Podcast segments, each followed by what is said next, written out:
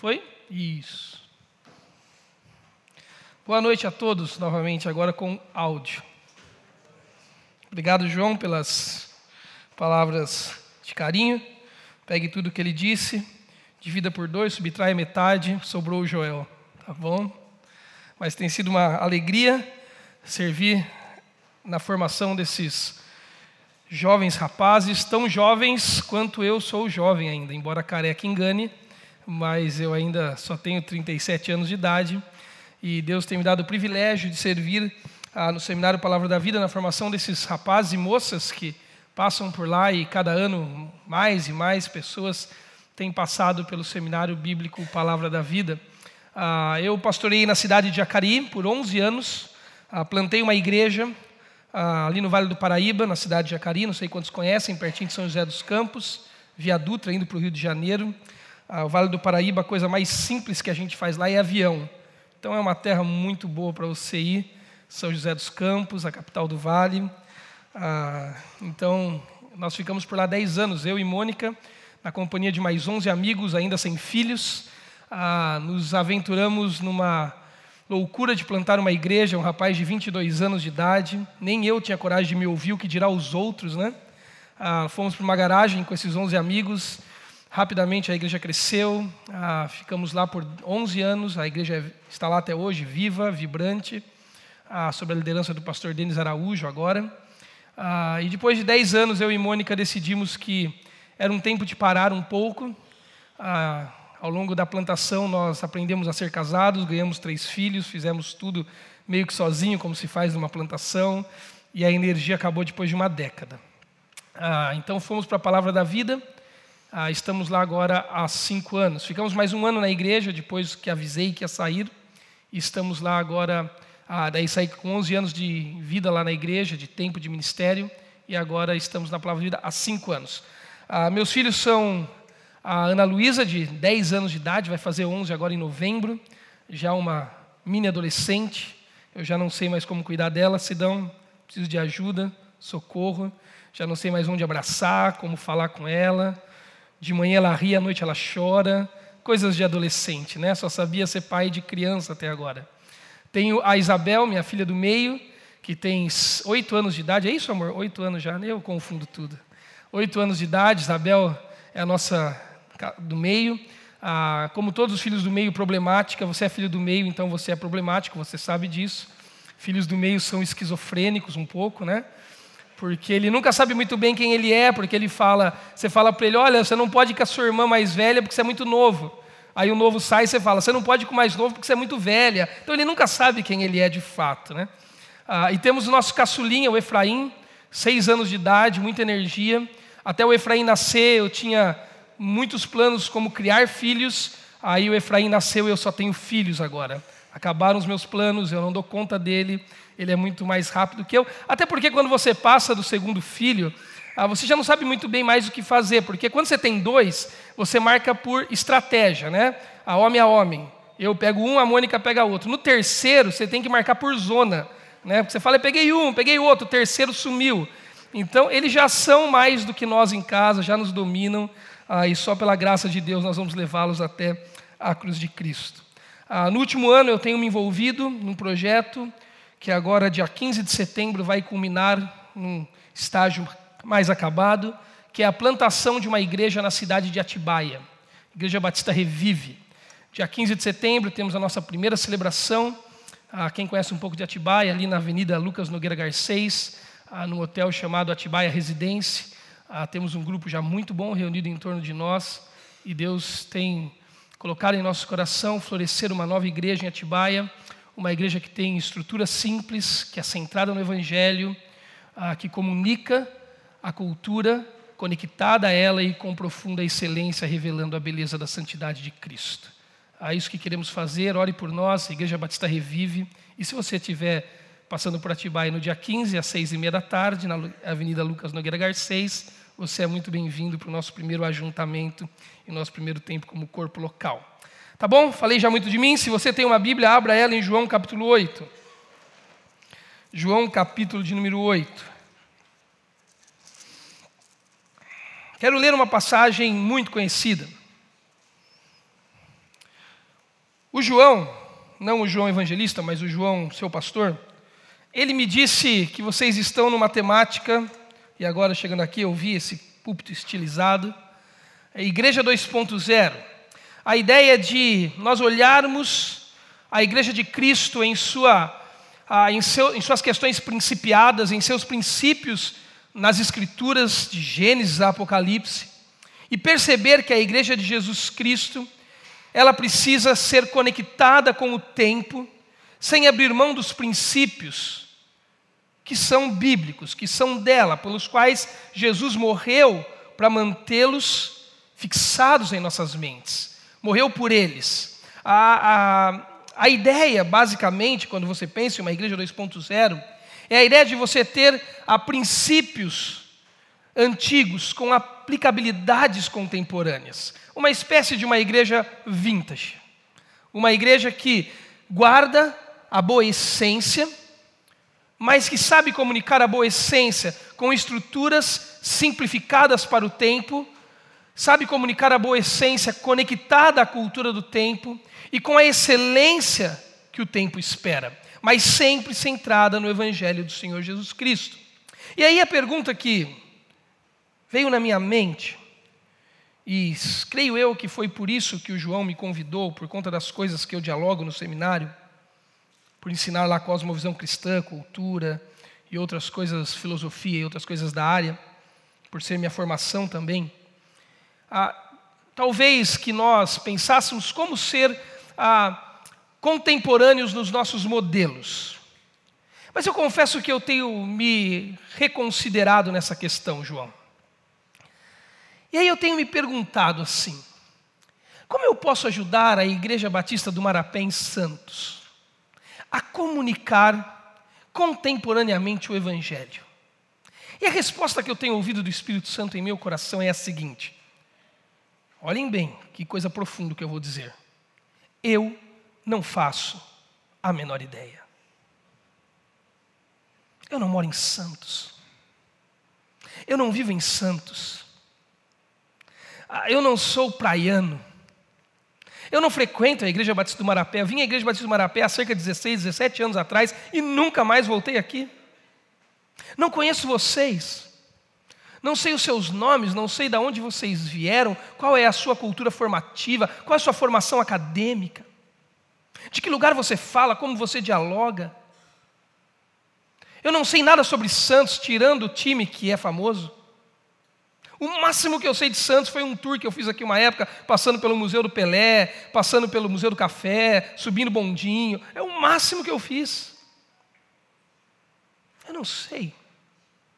Eu tenho me perguntado como eu posso comunicar o Evangelho de Jesus Cristo contemporaneamente na cidade de Atibaia. E a resposta retundante que o Espírito Santo tem me dado é: Joel, você não faz a menor ideia. Agora, depois de viver por cinco anos naquela cidade, eu estou começando a perceber o que é ser alguém que vive na cidade de Atibaia, que pensa como quem vive em Atibaia. Na verdade, ser conectado a culturas locais demanda de tempo, de esforço, sacrifício, suor derramado, sangue doado, coisas como as que o pastor pastor Sidão tem feito aqui por quantos anos, pastor? 23 anos numa única igreja. Você quer saber como comunicar o Evangelho com clareza à cidade de Santos? Não pergunte ao Joel, pergunte ao Sidney. Porque quando eu desço a serra, não só os meus ouvidos tampam por conta de descer a serra, mas eu entro, invado uma outra cultura, ah, da qual eu não tenho a menor ideia como ela se comporta. Então eu preciso entender uma coisa: que há um ponto comum que nos coloca num marco zero, da onde todos nós podemos falar, moremos em Atibaia, em Santos, em Jacareí, São José, no Brasil, fora do país, no Oriente, no Ocidente, não importa. E o que eu quero dizer para você é que o ponto que nos conecta e nos coloca no marco zero para falarmos do mesmo lugar é o Evangelho de Jesus Cristo. Esses princípios lindos que cantamos aqui, essa graça maravilhosa, esse Deus que venceu de eternidade a eternidade. Esse Cristo que tudo deu por nós, nos convidando a tudo a entregar a Ele, isso nos conecta do Iapoque ao Chuí, do Oriente ao Ocidente. E eu quero propor a você essa noite, numa rápida reflexão, naquela conversa de Jesus com os fariseus, na cena com a mulher adúltera. Eu quero propor a você que o grande problema da contemporaneidade não é se o louvor da nossa igreja é raiz ou é Nutella. Se a gente canta com luz branca, ou com luz piscando, fumaças saindo, se o nosso pastor usa calça apertada, ou camisa social, se a nossa guitarra é distorcida, ou se ainda a gente toca o bom e velho piano, embora todas essas questões tenham espaço na discussão do alcance à cultura. Embora todas essas discussões tenham espaço no diálogo, e se você me conhecer um pouco com mais profundidade, você vai saber o quanto eu me animo com esse tipo de discussão, no alcance das diversas fases da vida, das faixas etárias que compõem o corpo de Cristo.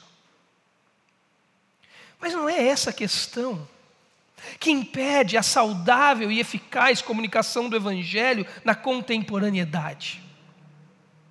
Não são os modelos. Comunicar o Evangelho na contemporaneidade com eficácia não tem a ver com modelo, tem a ver com paradigma. Guarde isso. Se você está anotando em algum lugar, essa é a hora de você. Guarde isso. Comunicar o Evangelho de Jesus Cristo, com eficácia na contemporaneidade, não tem a ver com moldes, modelos, tem a ver com paradigmas. Comunicar o Evangelho de Jesus Cristo com eficácia na modernidade não tem a ver com modelos que produzem estruturas, mas tem a ver com paradigmas que constroem um diálogo correto. O censo de 2010 no Brasil disse para nós que cerca de 0,03% dos brasileiros eram pessoas que diziam o seguinte: que eles eram pessoas, são pessoas espiritualizadas, porém totalmente avessos a qualquer estrutura religiosa. No ano de 2007, um professor da USP, da Universidade de São Paulo, por meio de um pool de ah, médicos num congresso de medicina, patrocinado por esse congresso de medicina, fez uma pesquisa a partir da Universidade de São Paulo.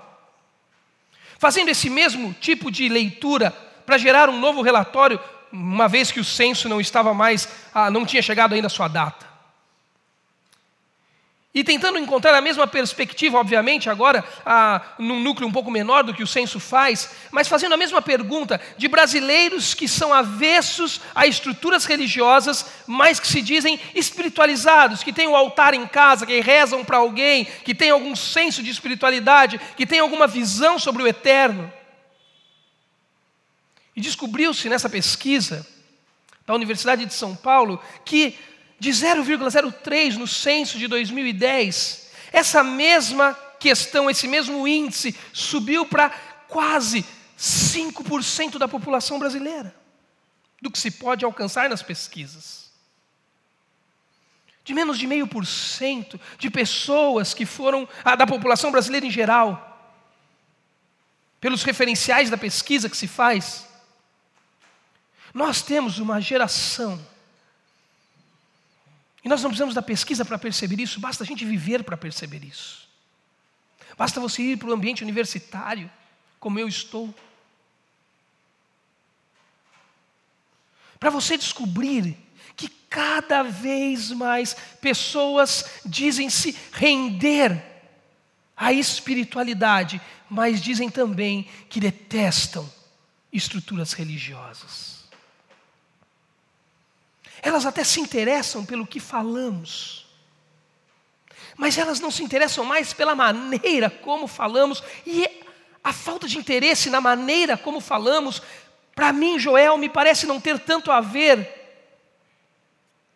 com os modelos, com as estruturas, com a música que cantamos, com o estilo que tocamos, mas parece ter a ver com a construção de um paradigma que produz um diálogo sobre o Evangelho.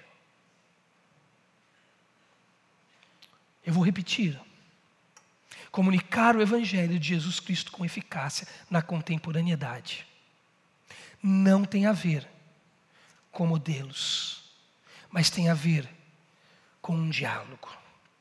Eu quero, nos próximos minutos, acusar este diálogo no texto de João capítulo 8.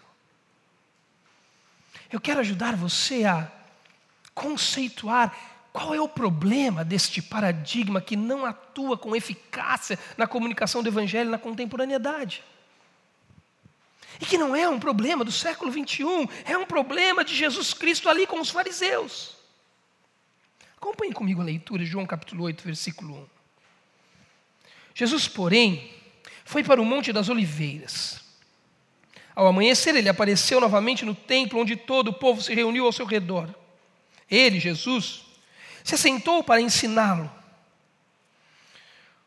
Mestre, os mestres da lei e os fariseus trouxeram uma mulher surpreendida em adultério, fizeram-na ficar em pé diante de todos e disseram a Jesus: Mestre, essa mulher foi surpreendida em ato de adultério.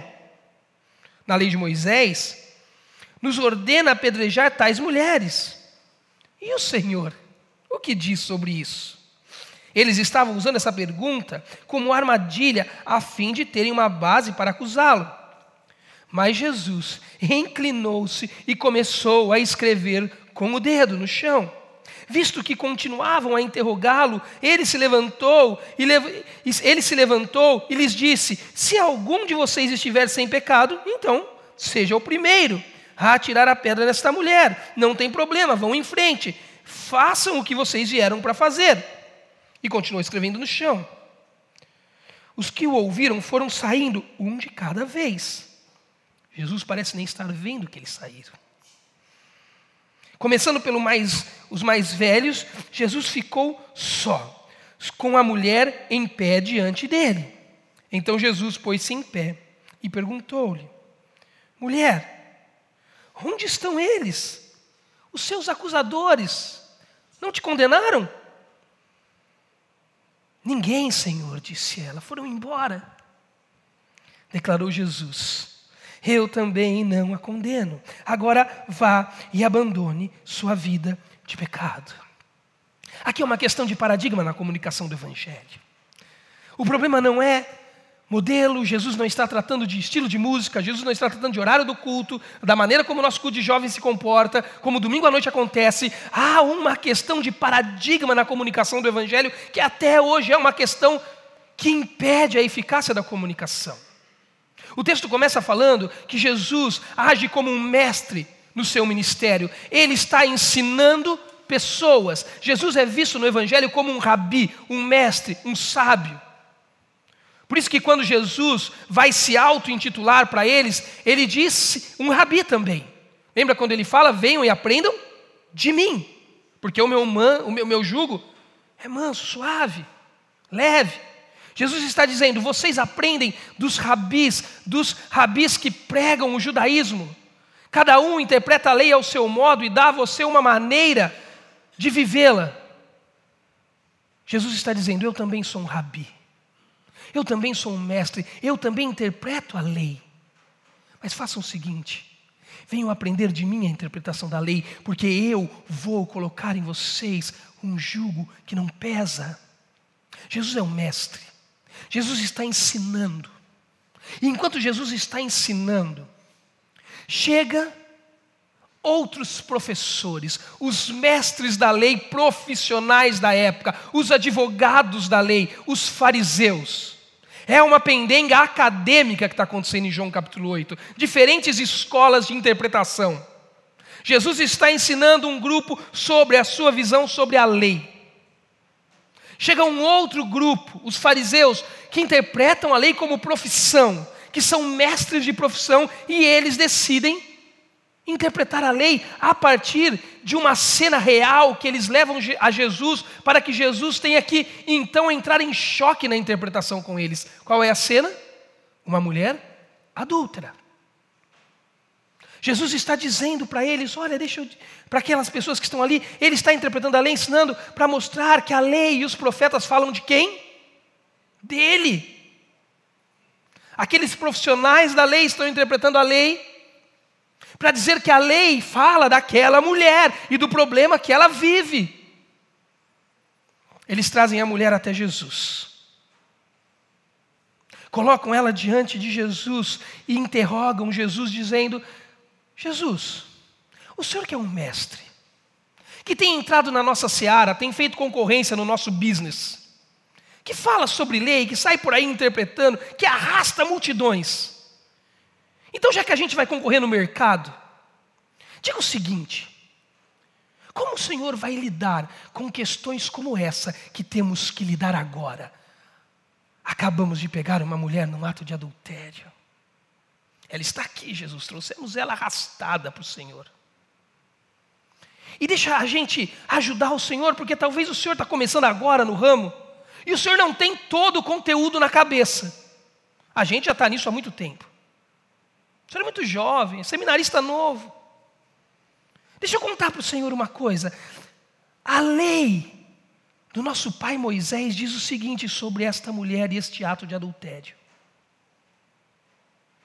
o que ela fez merece morte e morte de apedrejamento. Sabe o que esses fariseus estão fazendo no diálogo dos paradigmas? Eles estão apresentando para Jesus uma lógica teológica. Guardem isso. Porque de fato eles têm toda a razão. A lei de Moisés diz exatamente o que eles estão dizendo que ela diz. A lei de Moisés lê aquela mulher exatamente como eles estão lendo. E a lei de Moisés, na frieza da letra, diz que a consequência para tal ato é exatamente aquele que eles estão dizendo que ela merece. Há uma lógica teológica sendo colocada diante de Jesus Cristo, uma lógica que, de um primeiro momento, parece não haver questionamento. A impressão é que Jesus vai se render a ela porque ele se agacha e não responde. Porque o que dizer sobre coisas que são factuais, que são cabais, que estão escritas, que são lei? Mulheres adúlteras precisam morrer, precisam ser enterradas até o pescoço, terem dois acusadores. O primeiro taca a pedra, se ela morrer, foi, se ela não morrer, taca o segundo e incita a multidão para continuar. Uma cena trágica que Jesus está prestes a presenciar, porque aqueles homens têm todo o direito de realizar, porque eles estão do lado da lógica teológica. Teologia, daquelas boas que a gente aprende na igreja, os fariseus estão do lado delas. Eles vieram até com uma revista de escola dominical para provar para Jesus. Aí Jesus agacha, se abaixa. A cena, se fosse uma cena hollywoodiana, e poderia ser, e já foi, ela seria aquela cena do profundo silêncio. E depois de alguns momentos de silêncio, você veria escrito no canto da tela alguns minutos depois. Jesus se abaixa no chão, chão de terra, muito provavelmente. E ele começa, diz o texto, a fazer o quê? A única vez que a gente vê Jesus fazendo isso na Bíblia. Reescrever. E aí você se pergunta: o que Jesus está escrevendo? E eu tenho a resposta para você. Porque se você estudar no grego profundo, aquele o mais profundo que pode existir, o grego, a língua onde foi escrita, você descobre o que Jesus estava escrevendo. Sabe o que ele estava escrevendo? O jogo da velha. E ele era xizinho e bolinha e ele perdia para ele mesmo porque Jesus tem humor. E sabe por que Jesus estava jogando o jogo da velha? Porque diante da lógica teológica, Jesus é alguém que não fala com quem está babando e não toca tambor para louco dançar. Jesus se cala diante da lógica teológica que temos. Eu me lembro uma vez que eu estava no Rio de Janeiro, e a minha esposa estava na cozinha, e eu, da casa de um amigo nosso, e eu estava lá também, e a nossa filha entrou correndo, a nossa filha do meio, aquela meio perturbada, e ela disse assim: Mãe, mãe, mãe, a Ana Luísa me provocou. E aí a Mônica olhou para Isabel e disse: Mas Isabel, você, Deus chamou você para ter paz com a sua irmã ou para fazer guerra? E a Isabel falou: Para ter paz. E a Mônica disse: Então vai, você não precisa de mim. E ela foi. Aí a mulher que estava do lado falou assim: Ô Mônica, ela entendeu? A Mônica disse: Claro que não, mas eu preciso falar assim mesmo. Porque diante da lógica teológica, das grandes ideias que eu tenho, grandes, das grandes formulações que eu aprendi, das grandes coisas que eu gostaria que os outros soubessem para serem como eu sou. Jesus se cala, se silencia. Não é esse o paradigma que Jesus escolhe, nunca foi o paradigma que o mestre dos mestres escolheu, o paradigma das lógicas, dos saberes teológicos. É por isso que cada vez mais nós temos uma geração espiritualizada e menos igrejada. Porque as nossas igrejas, eu não estou falando da Igreja Batista do Marapé, mas de um corpo conceitual, global. Mas as nossas igrejas cada vez se tornam mais ambientes de lógicas teológicas, aonde os conceitos e as verdades são maiores do que o objeto do nosso conhecimento, o próprio Cristo. Jesus se levanta e ele diz a eles: Vamos fazer o seguinte. Eu estou aqui pensando, desenhando o jogo da velha, para não perder a paciência com vocês. Mas depois de pensar e perder bastante lá para a bolinha e para o xizinho, eu cheguei à seguinte conclusão: eu não tenho argumento contra vocês. De fato, vocês estão certos. É, a lei de Moisés fala isso mesmo. Essa mulher parece realmente ter sido pega em adultério, mais de um está dizendo isso, e ela não está se defendendo. De fato, a consequência para tal ato é morte e morte por apedrejamento. Então, vamos fazer o seguinte: vamos acabar com isso logo para a gente ir embora para casa. Matem ela. Eu, eu, gosto de imaginar a cena mais ou menos assim: Jesus fazendo assim. Olha, vamos fazer o seguinte: eu não tenho argumento, vocês sabem o que tem que fazer, então faz o seguinte: mata, eu não tenho o que dizer. Eu imagino Jesus virando as costas, indo embora e de repente fazendo assim. E, e, e os velhinhos já estão lá, os senhorzinhos, os fariseus, já armando a pedrada. E quando Jesus, eles vão atacar, Jesus volta e fala: Mas espera, espera, espera um pouquinho. Antes de jogarem, pensem só numa coisinha, só. Pense qual de vocês não tem pecado antes de jogar a pedra. Eu imagino aqueles senhores voltando com a mão assim. Porque Jesus invade o diálogo com uma outra lógica que destrói a lógica teológica. Jesus diz assim: sim, essa mulher é pecadora. Sim, essa mulher adulterou. Sim, a lei de Moisés fala isso. Sim, esse é, isso é o que ela merece a paga da morte pelo apedrejamento. Porém, antes de fazerem tudo o que vocês estão com direito de fazer, pense um pouco na vida de vocês. E se vocês chegarem à conclusão que vocês não têm pecado como essa mulher, faça o seguinte: matem-na. Sabe o que Jesus oferece àqueles homens? Que a contemporaneidade clama. Ele oferece a lógica do Evangelho que nada tem a ver com a lógica teológica. Que nada tem a ver com conceitos e verdades que conhecemos academicamente, conceitualmente. A lógica do Evangelho é outra. A lógica do Evangelho é aquela que coloca os nossos conceitos no chão, aquilo que achamos que sabemos no chão, a nossa vã filosofia, até mesmo sobre as Escrituras, no chão. O texto diz que quando Jesus confronta a lógica teológica deles com a lógica do Evangelho, sabe o que eles fazem? Ficam perdidinhos. E começam a ir embora. E Jesus então apaga o jogo da velha, se levanta, olha para a mulher acusada e diz: Ei mulher, cadê aqueles homens?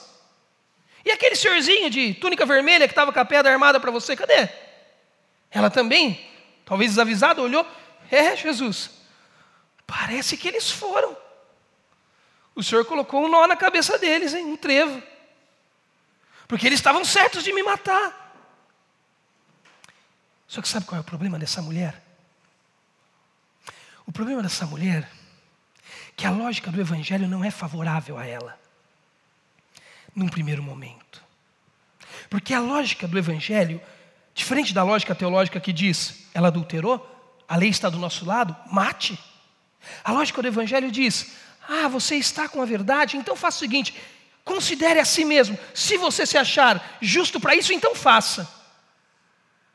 Eles não se acharam justos e foram embora. Quem sobrou na cena? A mulher e. Tudo o que a lógica teológica pedia de alguém, Jesus tinha para oferecer. Perdão, a lógica do Evangelho. Jesus é o perfeito.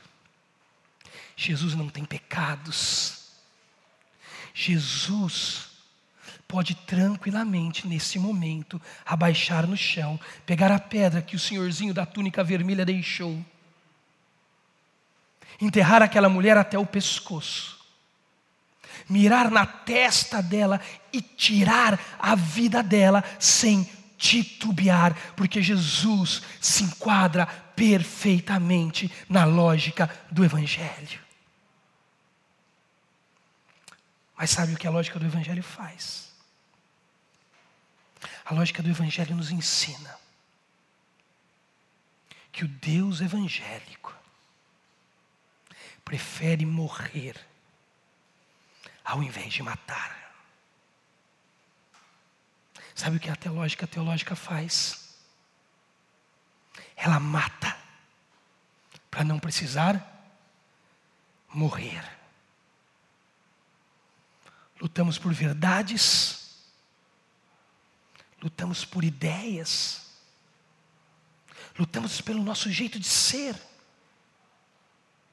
E pessoas vêm às nossas igrejas por décadas e décadas e décadas, pesadas com quilos de culpa sobre os seus ombros, e sabe o que a lógica teológica faz? Coloca mais um pouquinho e manda elas para casa.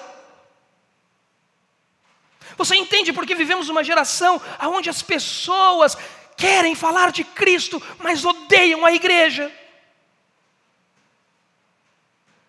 Porque a igreja, se ela não se cuidar, ela se torna o espaço da lógica teológica, e a lógica teológica não responde às demandas da existência. A lógica evangélica ela diz para a cidade de Santos: Ei, estamos no mesmo barco.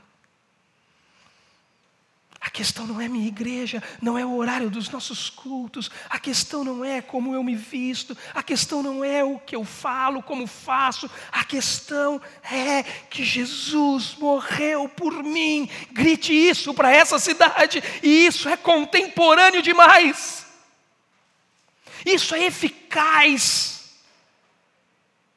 Os nossos arraiais deixam de ser espaços da mera e simples discussão de quem tem a razão, se é quem vai apedrejar ou quem vai desenhar no chão.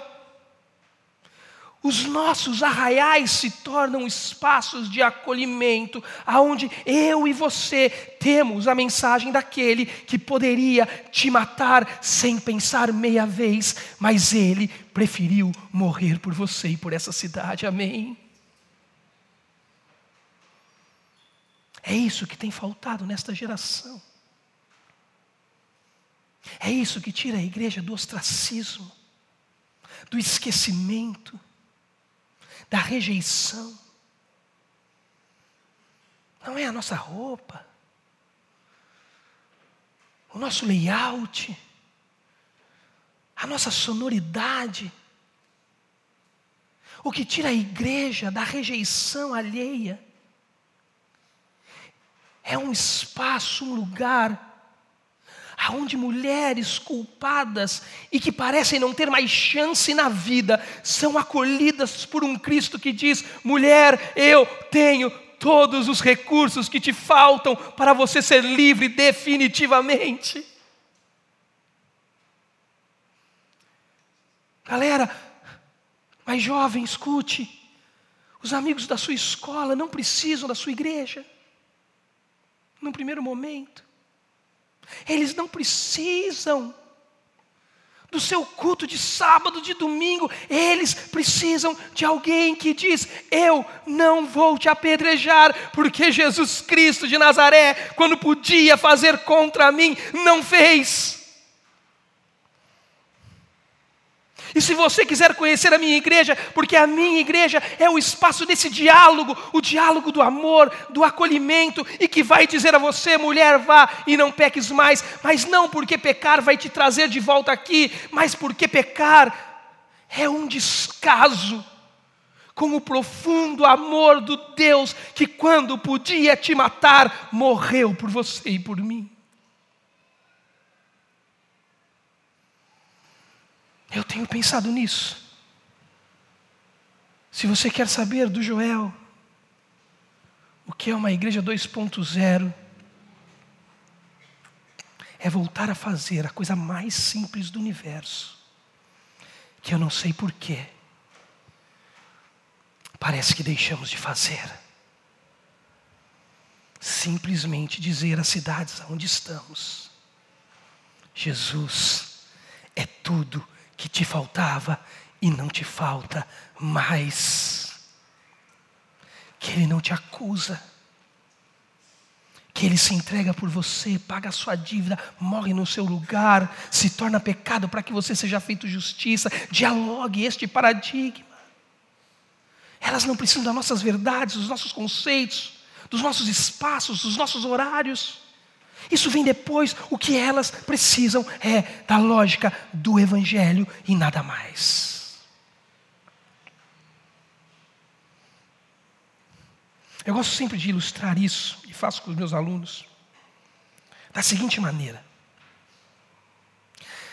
Imagine que você e o seu marido, se você é casado, casada, decidiram tirar uns três, quatro dias em algum espaço da América Latina aqui, que cai neve, tem lugar para esquiar, muito vinho para beber, carne boa para comer. Foram numa agência de turismo, compraram um pacote e foram viajar.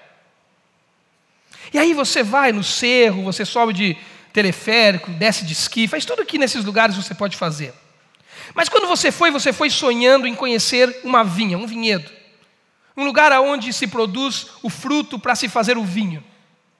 Mas de tantas coisas que você fez, de tantos passeios que você participou, Acabaram-se os dias e você não foi num vinhedo.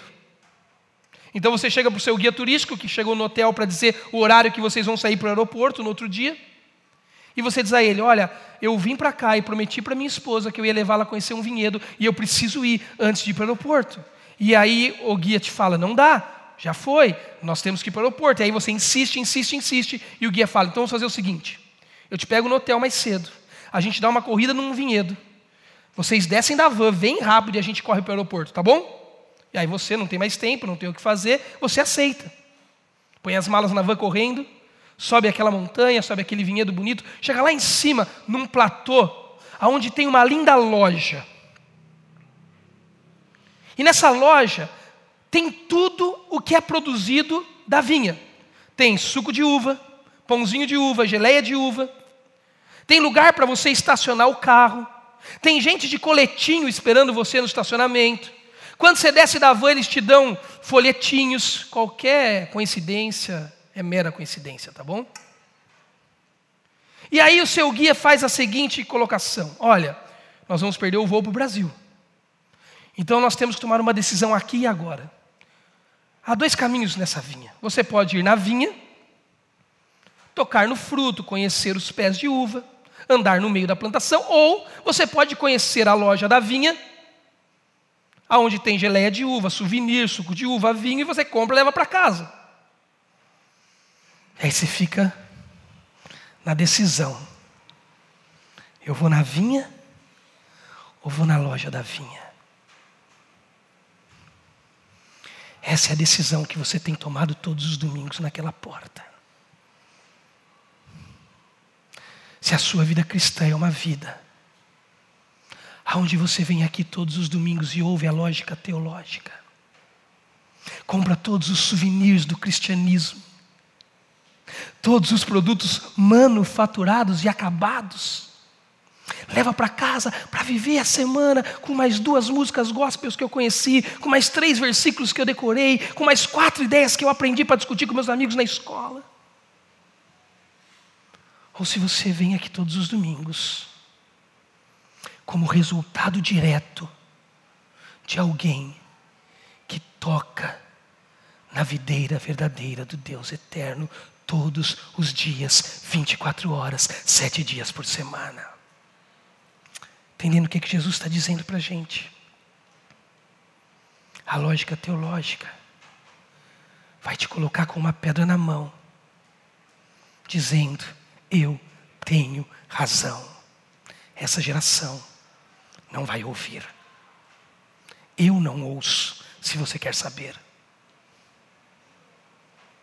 A lógica evangélica te coloca de braços abertos, dizendo: Jesus não me acusou, não me condenou e morreu para que eu não tivesse que morrer, então eu não te condeno também.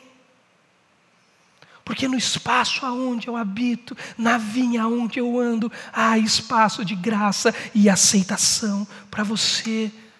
Há espaço aonde você encontra a verdade do universo que te faz não querer pecar mais.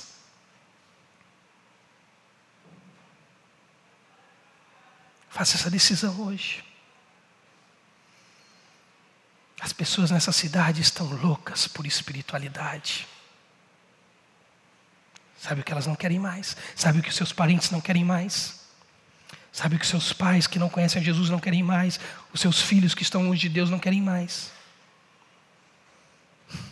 Discussões inacabáveis sobre quem tem razão porque o Evangelho nunca teve a ver com razão, mas tem a ver com amor e graça. Feche seus olhos, eu quero orar por você.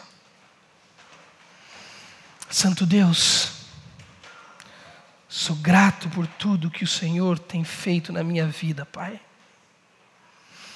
Sou grato porque, a despeito de quem sou, o Senhor olhou para mim e viu quem eu poderia ser. Me perdoa, Jesus, todas as vezes que eu não sou digno disso. Me perdoa, Jesus, todas as vezes que eu entendo o espaço do cristianismo como um espaço de lógica, da religião e da teologia, da razão e da certeza, e me ensina todos os dias a entender e aceitar o cristianismo como um simples espaço de amor e graça, de aceitação e perdão.